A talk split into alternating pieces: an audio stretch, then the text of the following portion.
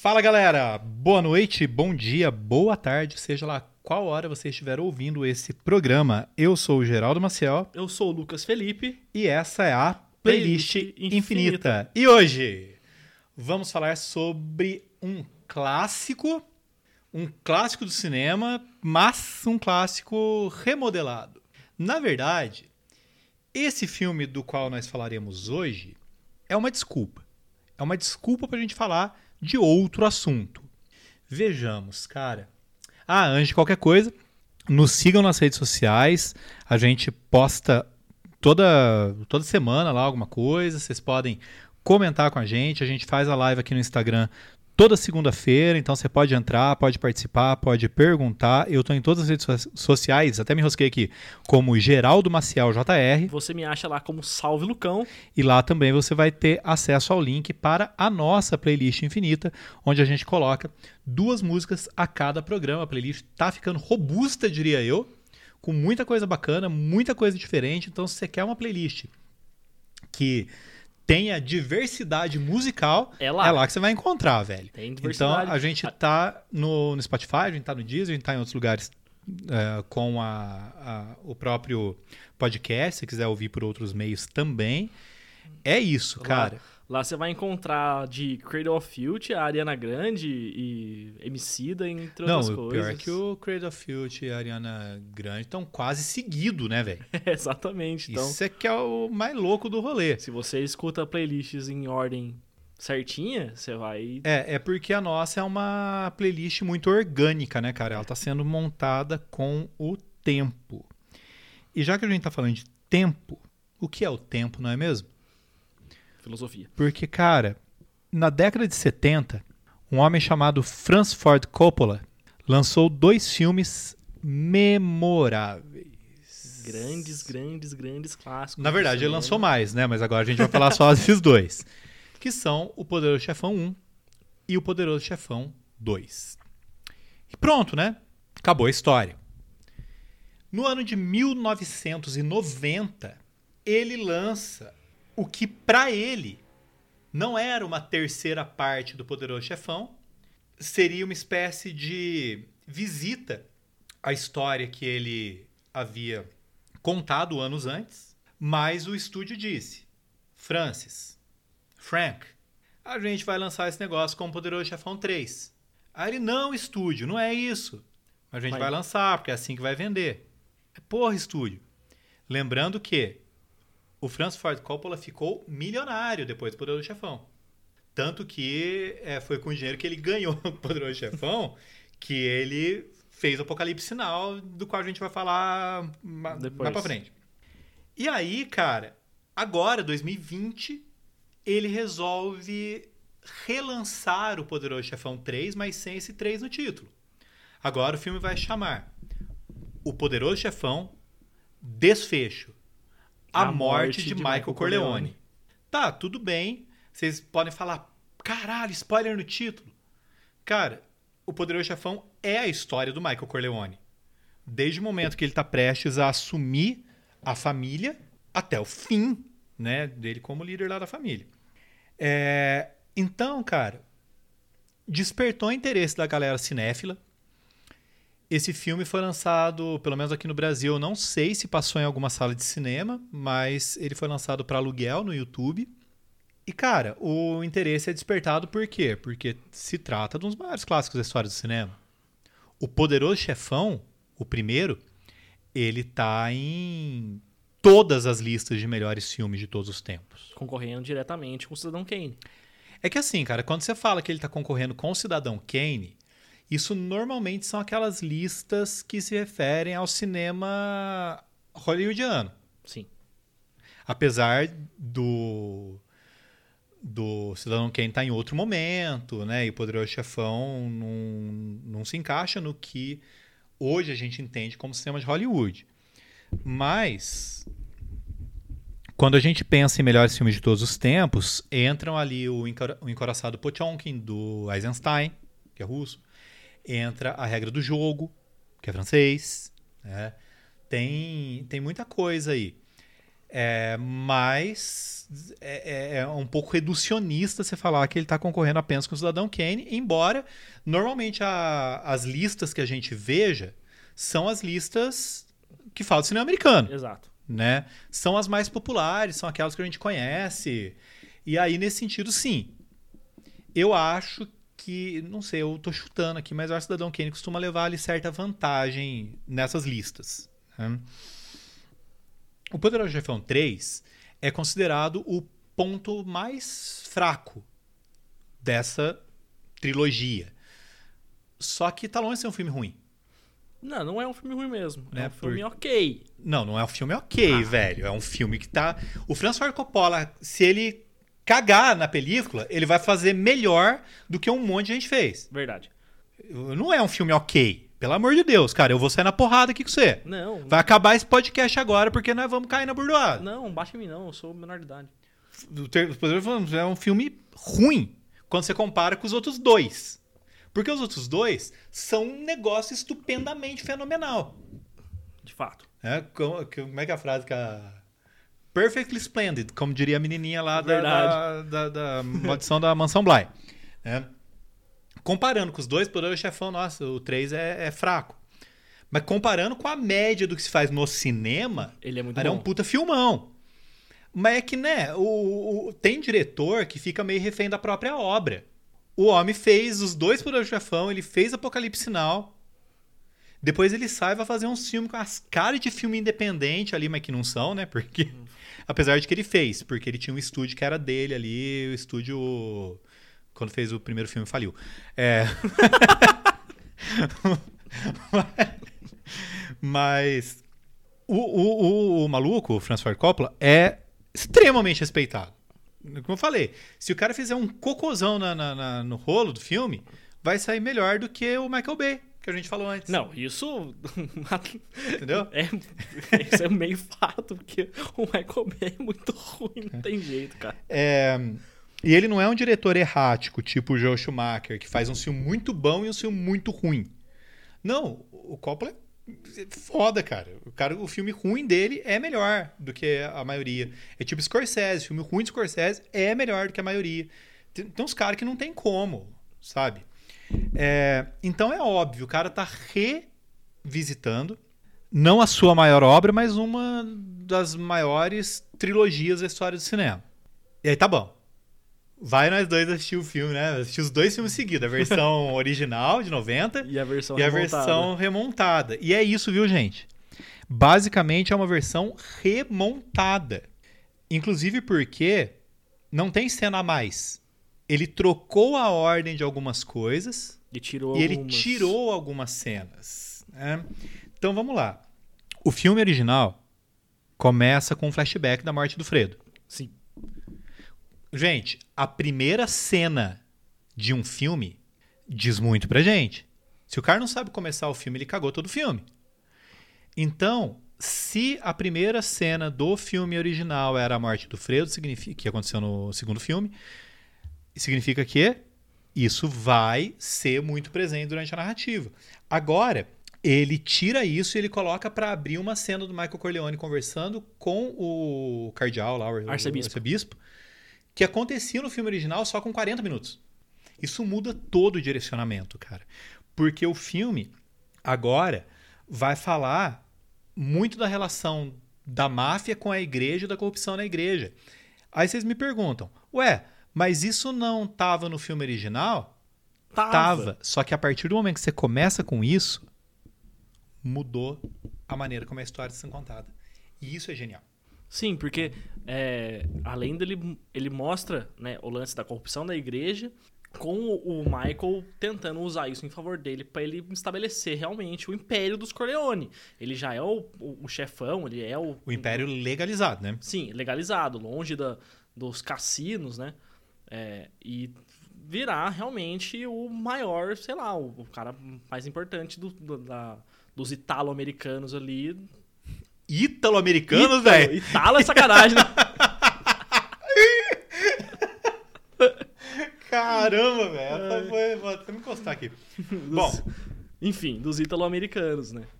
é. É, Eu fiquei um pouco desnorteado. Mas, enfim. é, é isso e o. E aí o que acontece? Se tá falando disso, não precisa ficar mostrando tanto os flashbacks, porque no Poderoso Chefão 3, de 90, tinha muito flashback. Muito.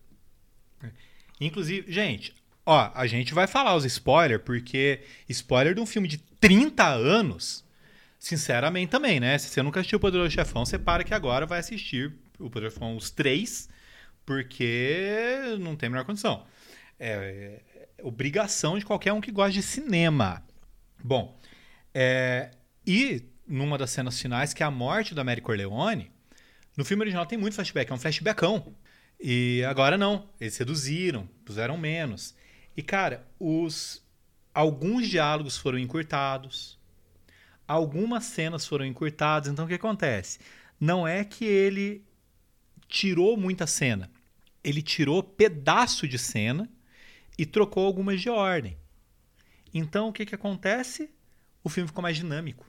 O filme ficou mais dinâmico. É, porque filme de máfia, muita gente acha que é aquele negócio que é, meu, é tiro pra tudo quanto é lado, e é carro chegando, e é não sei o que e tal, que é um, um estilo que acho que o Scorsese fez melhor, explorou mais em Os Bons Companheiros, por exemplo.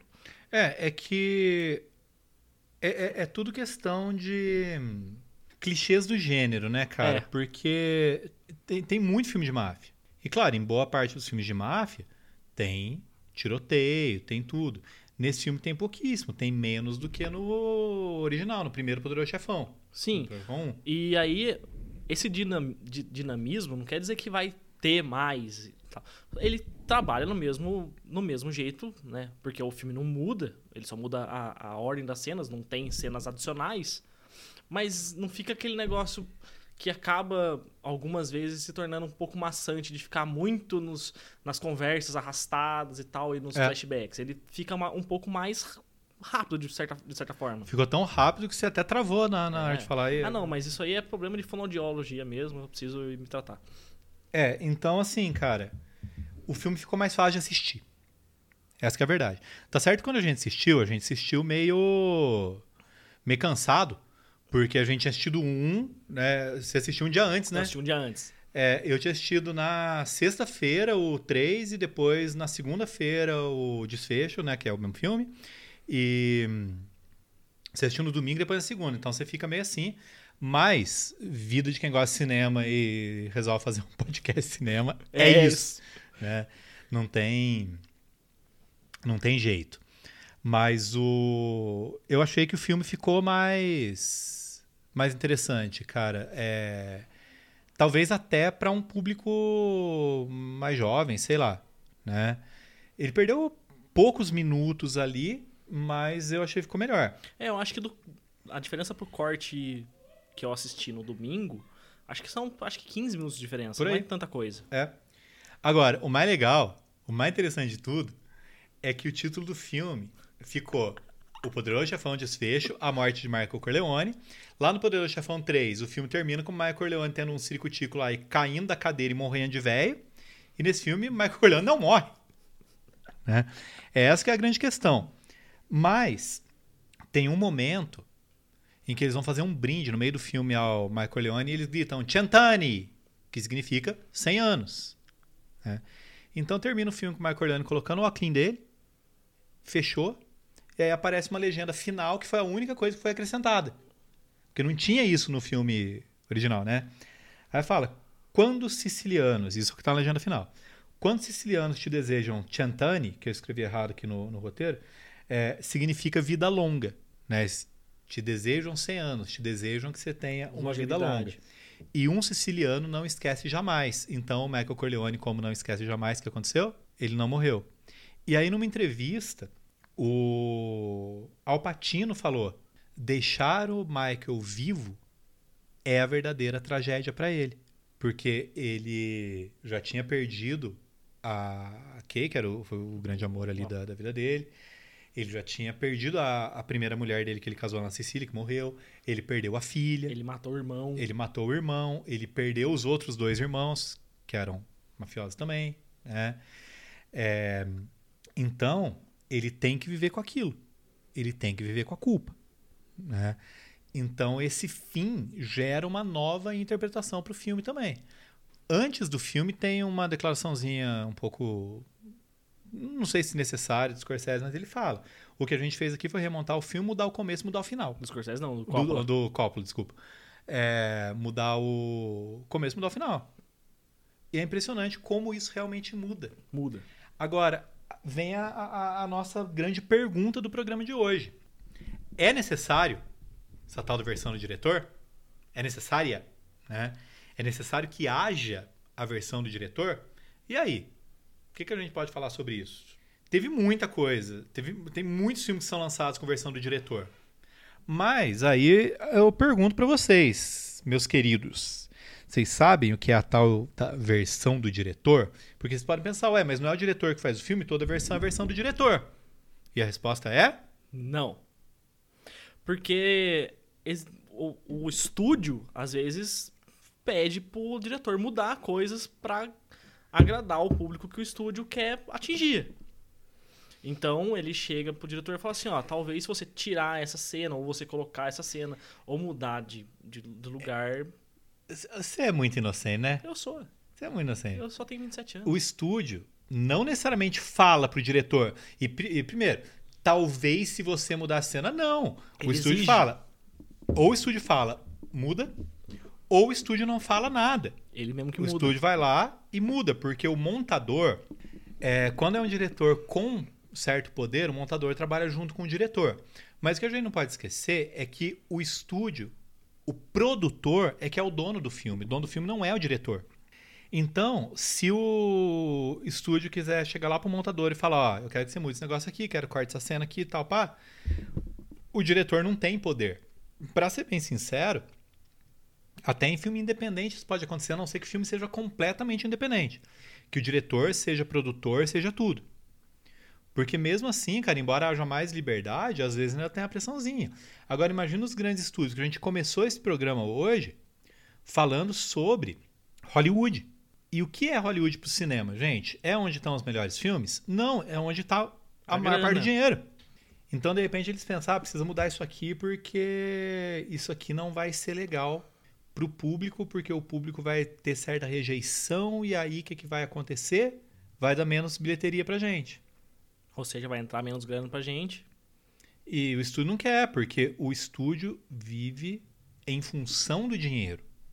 Né? O, se o filme tem qualidade ou não, para o estúdio significa. Esse filme tem qualidade suficiente para atingir público, chamar público para os cinemas e fazer a gente ganhar cada vez mais dinheiro? É, é isso. Né? Porque de repente você pensa, ah, tem filmes muito bons que não não rendem. Não rendem por quê? Porque eles são bons, mas eles não são aquilo que a maioria do público quer. Então, é, existe essa questão e a gente vai falar um pouco mais sobre ela quando a gente chegar em um determinado filme aqui. Mas eu queria dar alguns exemplos.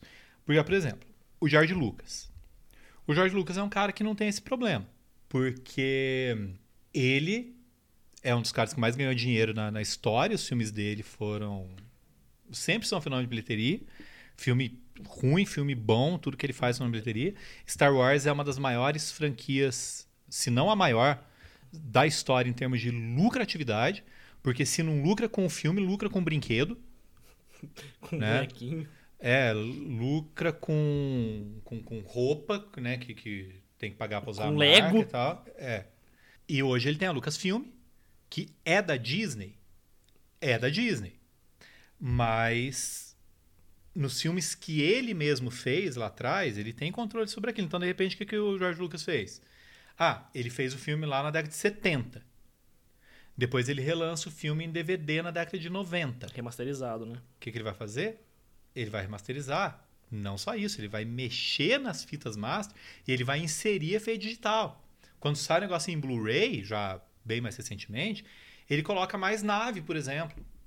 Uma coisa que é muito clássica é que no final do Retorno de Jedi, depois que saiu a segunda trilogia, que é a trilogia prequel, ele colocou o Hayden Christensen para aparecer como Fantasma da Força. Sim. O moleque não tinha nem nascido quando saiu o Retorno de Jedi original. Quer dizer, tinha. Sei lá. É, acho que tinha. Mas ele era uma criança, né? É. Uma outra coisa curiosa, por exemplo. O ET. O Extraterrestre, filme que todo mundo conhece, filme que quem era criança na década de 80, na década de 90, assistiu muito na sessão da tarde. E tinha uma cena lá no. no. ET, que a cara tava lá fugindo de bicicleta e tal, e vai a polícia com umas armas e apontando as armas pras crianças. Tá com a arma na mão e tal. Pô, cara, nos anos 80, se tem uma coisa que isso não era, é ofensivo. Ninguém ligava para isso nos anos 80. Ok. Aí o Spielberg pensou: putz, esse negócio não é legal. E aí ele refez o filme, substituindo digitalmente as armas por walkie-talkies. Isso já nos anos 2000. Né? Então, assim, são detalhes. Mas agora, a gente vai falar de uma das maiores confusões da história do cinema, e depois a gente vai falar do que talvez seja a maior. Essa que a gente vai falar agora é outro filme do Francis Ford Coppola, que é Apocalipse, Apocalipse Now. Cara, você assistiu? Não, não consegui assistir, porque não achei no streaming. é, e a gente não apoia a pirataria aqui. Não, o filme não tem streaming mesmo. É... Eu ia pegar o DVD emprestado com você, mas como a gente trabalha e tudo mais também, não é só o podcast, não deu tempo. Antes Mas fosse. ele tá no. ele tá ali no, na minha lista de pra assistir essa semana, pelo menos. Cara, eu vou contar pra você o que eu fiz. Eu já tinha assistido. Eu nunca assisti o Apocalipse Now original. Nunca. Eu assisti a versão Redux, que o filme é da década de 70 também. Sim. 79? Oito. Oito. É, eu acho. Ele saiu em 2001, a versão Redux, que eu acho muito louco, porque ela tem 50 minutos a mais do que a versão original, com tudo que tem direito. E eu tenho ela em DVD. E no ano passado, não, ano retrasado, 2019, saiu a versão do diretor. Que aí ela tem 20 minutos a menos do que a versão Redux, ou seja, 30 a mais do que a original. E aí, nessa, o Coppola teve é, total controle. Né? E aí ele lançou essa versão agora, do jeito que ele queria mesmo, assim como ele fez com o, o- o novo Poderoso Chefão 3. né?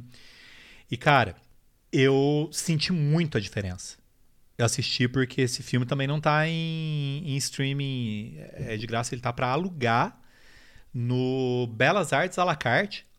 Aí eu aluguei o pacote. O pacote é o Apocalipse Now The Final Cut, o filme o Apocalipse, o Apocalipse de um cineasta, que é o documentário que a mulher do Coppola fez na época, e ainda tem um outro documentário sobre de meia hora que do fotógrafo que acompanhou as filmagens. Então, eu assisti tudo de Apocalipse Now semana passada. E cara, essa versão do diretor flui muito mais. O meu problema é que eu não conseguia, eu não assisti nunca o original. Mas quando eu assisti a versão Redux, eu senti, porra, filme arrastado, velho. É porque lá eles quiseram colocar meio que tudo que o Coppola filmou. E foi um filme que foi muito problemático. Ele foi extremamente problemático. Porque ele foi filmar nas Filipinas, porque ele queria filmar num, num cenário de guerra de verdade. Cara, é demais essa história. E aí ele queria usar helicóptero, ele emprestou helicóptero do exército filipino, só que eles estavam em guerra. Então, de repente, ele estava filmando, os caras recebem um chamado pra ir lá pra, pra bombardear o lugar e os helicópteros vão embora. Tipo, falou aí que seu filme. E aí ele queria o Marlon Brando pra fazer o General Kurtz, que tá sendo procurado, né? Porque a história do filme é que eles mandam um, um cara lá do exército, que é o Martin Sheen, pra buscar o General Kurtz porque ele enlouqueceu, porque ele matou quatro vietnamitas lá, falando que eles eram espiões e não tinha prova nenhuma e tal. Então fala, você vai lá, você vai entrar sozinho lá no lugar pra você matar ele. E a história é essa. né? Então o Marlon Brando ia ter pouca cena. E ele falou, não, beleza, eu vou é, um milhão por semana. Baratinho, né? É. E aí a solução que o Francis Ford Coppola te- criou na cabeça dele foi: ah, então eu vou encurtar as cenas com o Marlon Brando pra ele filmar só três semanas, eu pago 3 milhões pra ele. E ele usou muito dinheiro que ele ganhou com o Poderoso Chefão pra poder fazer esse filme. E aí tá bom. E o Marlon Brando não chegava, velho. E uma das coisas que ele combinou com o Marlon Brando é, cara, emagrece, porque o Marlon Brando tava gordo. Porque ele, afinal de contas, fazer um general do exército que tá liderando um bando de maluco lá. O Marlon Brando chegou lá ele tava gordo. Ele não emagreceu. Aí ele teve que dar uma solução que foi é, filmar o Marlon Brando só no escuro, para não aparecer o corpo dele. O Martin Sheen estava completamente fora de forma e estava fumando três maços de cigarro por dia. Na primeira cena, que é ele bêbado no quarto do hotel, ele estava bêbado de verdade. Cara, foi dando tanta coisa errada que o talvez por isso o Martin Sheen teve um um ataque cardíaco e morreu. Ele chegou a morrer. Aí ressuscitaram ele. Ele chegou a morrer, velho. Meu, tudo tá errado no filme do cara, velho. É. E aí depois, quase chegando no final, o Coppola teve um, um ataque nervoso. Não é, não é pra menos, né? É. Aí você pensa, cara, tudo deu errado esse filme, deve ter ficado, a versão original deve ter ficado uma bosta. Não, cara, é um dos melhores filmes do Coppola. Tem lugar que dá em nota 5, 4,5 pro filme. Né? É, Em, em questões de filme de guerra, ele é um dos grandes clássicos, né? talvez. Talvez como épico de guerra o maior. É que é junto com os filmes antigos, né? Tipo a, a Pão do Rio Kwai, né? É, várias. ah, Tem muita coisa, velho. Tem, tem, tem, tem muita coisa. Mas o Apocalipse Sinal, como épico de guerra, é um. É um clássico, não tem como. E ele melhorou. Então, meus alunos aqui falando tão saudade. E aí, fião? Beleza? Salve. É, como épico de guerra, cara, não, tem muita comparação.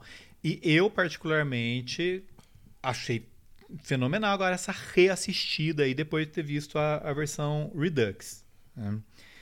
É, mas aí a gente tem outro filme. Cara, o Harrison Ford, se ele tiver no filme, o filme vai ser refeito. Eu não sei como que ele não tava no Poderoso Chefão, velho. Porque, ó, Star Wars, no ET ele não tava também, mas Star Wars, ele tá. No Apocalipse Sinal, ele tá, apesar da participação dele ser pequena. Né? É, o papel não era pra ser dele. É engraçado porque quando ele filmou Apocalipse Sinal, ele ainda não tinha feito Star Wars. Então ninguém conhecia ele, mas o Apocalipse Sinal saiu em 78, o Star Wars em 77, aí ele já era conhecido. Fala, ó, o Han Solo lá, velho. Mas, mas, aí vem a outra questão. Blade Runner. Ou pra você que escreve errado às vezes, Balde Runner. Eu escrevi errado? Não, Ah, tá. é que eu escrevi É. outro dia Balde Runner. Eu fiquei com Cara, cabeça. Blade Runner, um clássico. Sci-fi.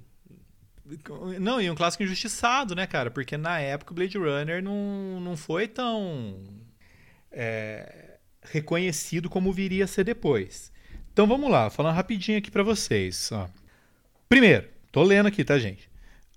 1982 saiu uma versão teste que é exibida para um público é, fechado, né? Mas o resultado foi muito ruim. Então essa versão foi refeita. O problema é, refeito por quem? Refeita pelo estúdio. Né? É, ainda em 82, ah, gente, são é, quatro versões só em 82. Saiu uma versão que foi exibida só em San Diego. Tem três cenas a mais que ninguém nunca viu, além de quem viu lá em San Diego. Não tem nenhuma outra versão, a coisa mais complicada da paróquia. É, depois, aí sim vem a versão oficial, que eles chamam de Domestic Cut. O que que é Domestic Cut? É a versão que foi exibida nos estúdios, lá, em, lá nos Estados Unidos. Eh, Foi vendida pelos estúdios nos cinemas, com o corte do estúdio. O que, que era o corte do estúdio? O moleque tá falando aqui pra eu falar com ele, mas eu já falei com ele, ele não ouviu, e agora ele tá falando pra eu falar com ele. Tô falando com o seu. Tranqueira. Mardito. É, cara, essa versão ela tem uma narração do Harrison Ford que dizem as más línguas, diz a lenda, as lendas sobre Blade Runner, que ele fez a narração mal feita com a esperança de que ela não entrasse. E entrou. E entrou. né? Entrou e continuou a entrada. né? E, e, assim, tem essa narração e tem um, um final feliz pro filme. Agora, o mais louco desse final feliz é que eles não filmaram esse final feliz. Eles pegaram cenas que sobraram de O Iluminado, que saiu dois anos antes, cena aérea da estrada, e colocaram lá. Por que, que eu tô falando isso? Para provar como o estúdio mexe no filme. É é essa que é a questão, velho. Pensa, imagina como que o Ridley Scott, que é o diretor né, do Blade Runner, deve ter ficado puto das calças quando ele viu aquilo. Pô, eu não fiz isso, velho. Isso não é meu, não fui eu que filmei isso. Exatamente. Nem foi, nem é de nada dele, velho, pegar de outro diretor, porque na época o Kubrick eu acho que ele ainda não tinha controle total. E aí o negócio pertencia ao estúdio, né? Porque o Kubrick depois ele virou produtor dos filmes dele, os filmes dele pertenciam a ele, ele fazia o que quisesse. Eu acredito que Iluminado não tenha sido assim. né? Mas é, é engraçado, porque a, a gente vai falar sobre a versão final, final de todos depois, mas é a versão que eu assisti hoje. E. Mano, a ambientação do Blade Runner é uma distopia que se passa no futuro. O filme é de 82 e ele se passa em 2019. É todo cheio de pô, carro voa e os caralho todo lá. Meu, o final do filme é tipo umas árvores. Tipo, Não, tipo caralho. Não tipo, tem- Não, tem, não tem muito nexo. não tem. Parece uma coisa muito descompensada, muito desconjuntada. Cara, eu não consigo entender. É, o, que, o que os caras fizeram foi um negócio muito estranho. Mas enfim. Aí depois tem uma versão internacional, que é que foi para os cinemas fora dos Estados Unidos, é, que era conhecida ali como a versão sem cortes. Que era a mesma versão, só que com três cenas a mais ali que eram mais violentas. Porque para passar lá nos Estados Unidos, com a coisa da censura, tudo, eles não iriam colocar. Né? Que, só que o resto é igual. Tem a narração e tudo mais. É, e é essa versão que tem no Brasil, que tem na Globoplay pra gente assistir. Depois, em 86, que foi quando o filme foi passar na televisão, aí eles fizeram uma outra versão com dois minutos a menos, que é a versão com cortes, né? Pra tirar violência, tirar cena de nudez que tinha, que não podia passar na CBS, e ainda tinha uma explicação do filme antes do filme. tipo, você pensa, putz, grilo, né? Isso é achar que o espectador é burro mesmo, né? Aí o que acontece? Na década de 90, os caras redescobriram essa versão teste. Cara, eles redescobriram a versão teste e aí começaram a falar que aquela era a versão de verdade, que não sei o que e tudo mais. E aí fizeram a tal da versão do diretor em 1993, né? Então o que, que aconteceu? Tiraram as narrações, que não tinha mesmo no original, é, tirou o final feliz e incluiu uma cena que eu vi essa cena, mas eu vi essa cena é, solta, né? Que é o Deckard sonhando com um unicórnio, que de alguma maneira isso deixaria a ideia de que ele poderia ser um replicante. É, isso muda toda a interpretação do filme. Ele tira o final feliz, isso muda a interpretação do filme. Ele tira a narração, torna o filme mais difícil. Mas a questão é que o Ri- Ridley Scott não fez um filme que era pra ser fácil. E aí depois, em 2007, aí sai o corte final. Cara, o que me deixou louco da vida o, o- a imagem do filme que tá na Globoplay tá dizendo que é o corte final e não é. Eu comecei a assistir o filme e falei, mas pô, que esse monte de narração aí é a mesma versão que eu já tinha assistido antes. É, então, assim, o que, que acontece? Tem a cena do sonho, só que ela é maior, e tem todas as cenas de violência que foram retiradas no corte internacional. E sobre essa versão, o Ridley Scott realmente teve controle total. Então você pensa, cara, o filme é de 82. Foi em 2007 que o sujeito pôde ter uma versão dele. Dele. Sabe, são 25 anos. Quer dizer, é necessária a tal da versão do diretor? Tem um monte de gente que fala que não, porque se é necessária a versão do diretor é porque o diretor tá com as frescuras dele. Não, velho. Dependendo do filme, por exemplo, as mudanças que o Spielberg fez no ET, eu acho absolutamente desnecessárias. Agora, nesse caso, no caso do Blade Runner, o filme interferiu, o filme não, desculpa, o estúdio interferiu demais. Interferiu demais Mano, no que ele- era o filme original. Interferiu tanto que tem sete versões do filme, né, cara? É. Que, que filme que tem sete versões, cara? Pois é, o, no caso do Poderoso Chefão, foi uma a primeira vez que ele mexe no material original é agora. Né? Agora, o Blade Runner sai uma, sai outra, sai outra, sai outra. É, Então, assim, se a gente entender que o diretor é um artista, E é. a gente entende então que ele deveria ter controle sobre a obra. Só que no cinema, e principalmente no cinema hollywoodiano, a obra não pertence ao artista, a obra pertence ao estúdio. A obra pertence ao produtor. E mesmo quando o diretor é produtor, ele presta conta para um grupo que é o estúdio todo, né? Então, eu sempre procuro achar essa versão do diretor, vamos lá ver. Se for só por um preciosismo do cara, não, quero fazer um negocinho aqui, um negocinho ali que não vai mudar nada, pô, aí não me interessa muito, né? Mas no caso do Blade Runner, do Apocalipse Now e do Poderoso Chefão, apesar de no Poderoso Chefão ser mais sutil, você tem que estar um pouco mais esperto ali, é, a gente entende que houve uma necessidade artística do diretor de fazer daquela maneira. Uma necessidade artística que havia sido tolhida durante o processo inicial ali do filme. Tá certo que no caso de Apocalipse Sinal não vamos nem considerar que seja isso, mas é que o filme teve tanto problema, né? E, e o, o Coppola ele filmou muito, por isso que saiu a versão Redux. Tinha muito, muito, muito material. Né? Depois pensa, pô, eu acho que essa versão do diretor da Apocalipse Sinal foi mais para consertar a Redux, ficou muito absurdamente longa. 202 minutos de filme, velho. Meu, é 3 horas e 20, velho, de filme. É, é, um negócio muito absurdo, né? O, a nova versão tem 3 horas, é bastante? É, mas deu para ver que esses 20 minutos aí não fizeram a menor falta. Né? A gente tem que entender o cinema como a obra de um artista. Né? E assim como outras coisas, assim como série, assim como livro, sei lá, né? Quando tem mão de editora, de estúdio, para mexer naquilo e fazer aquilo ser uma coisa que venda, aí a gente a gente entende o, o problema pelo qual o diretor passa e por que ele sente essa necessidade. Para o mundo é necessário que exista a versão do diretor? Não, por, até porque muito menos gente assiste. Mas é uma necessidade artística dele, né? É, tipo, quem vai acabar assistindo essas versões diferentes é quem é muito fã. É. Ou tipo, quem é muito curioso, né? É. que foi o nosso caso, né? É. Não, eu tive um, um, um, trabalho de imersão com o Apocalipse Sinal. Eu só não tive esse trabalho de imersão com o Poderoso Chefão, porque foram só dois. E com Blade Runner, e o, o Poderoso Chefão não tem polêmicas envolvendo, né?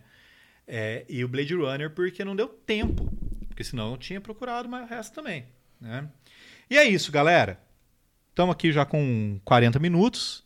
Vamos lá para as nossas indicações da semana. Bom, como a base da nossa conversa aqui foi Poderoso Chefão, Poderoso Chefão vamos lá, vamos para a Itália. Né? E eu gostaria de indicar a música Doutíssima Maria, que é uma música que o Renato Russo gravou no seu disco Equilíbrio Distante, de 1995, um ano antes dele morrer, que é o disco dele todo em italiano, né, que ele vai buscar ali as suas origens. E, cara, isso aqui eu achei engraçado. Essa música é de uma banda de rock progressivo chamada Premiata Forneria Marconi. Só que a música original, rock progressivo, você pensa aquelas músicas gigantescas, né? É. A música original tem 4 minutos e pouco, quase 5. E a versão da Natus tem 7. Ele deixou a versão. Ficou mais longa. E a versão dele é tipo é muito teclado e tal também, mas não, não é um não é um rock progressivo, né? Mas assim, falando Poderoso Chefão, nada mais justo do que eu indicar uma música italiana de uma banda italiana, mas né, eu não posso fazer diferente. Gente. Tem que ser a versão do Renato Russo. É isso. Bom, a minha versão é uma música que, na verdade, ela é um. A sua versão? Não, desculpa. a minha indicação, perdão, é, ato falho. A minha indicação é, é uma música que, na verdade, ela é né, trilha sonora original do Poderoso Chefão, só que o Slash, que é um dos maiores guitarristas da história do, do rock, ele tira o momento dele ali no, nos shows, tanto dele como na carreira solo dele, ou nos shows do Guns N' Roses, para fazer um solo. E o solo que ele faz é exatamente tocar o tema do Poderoso Chefão.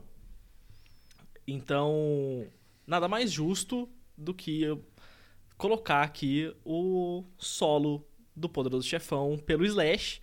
É um solo de 10 minutos, porque ele fica lá fazendo as os paranauê dele lá na guitarra, porque meio que o Slash é uma entidade do, da guitarra e todo mundo gosta de ver o cara tocando e ele vai lá e tocou, e toca no show dele, é isso. Não vou mais me alongar muito, é, O, fica por aqui. uma coisa que é. que a gente sacaneou o povo hoje. A gente colocou uma música de 7 minutos e uma música de 10 minutos no mesmo programa, né? É, A gente não coloca música muito comprida. A gente emendou duas aqui. Esse que te falar, Doutíssima Maria, é uma música que ela tem. Não que seja uma música religiosa, mas ela tem um, um tema religioso ali que tem tudo a ver com o filme, né? Porque É. o filme vai tratar da corrupção na igreja e tudo mais. Isso eu esqueci de falar. Desculpem-me, mas a gente volta aqui. Então, a música Doutíssima Maria do Renato Russo e a música do Slash você vai encontrar como The Godfather Solo, caso você queira ouvir já. Mas se você quiser ouvir a nossa playlist inteira, é só entrar lá nas nossas redes sociais, é, no Instagram, no Facebook, no Twitter, que tá lá, já passamos aí no começo, mas a gente fala de novo, Geraldo Maciel JRI, salve Lucão. e aí pega o link lá e tem no Spotify e no Deezer a nossa playlist infinita. É isso, galera. Até semana que vem. Isso aí, galera. Um beijo e um salve pra todos.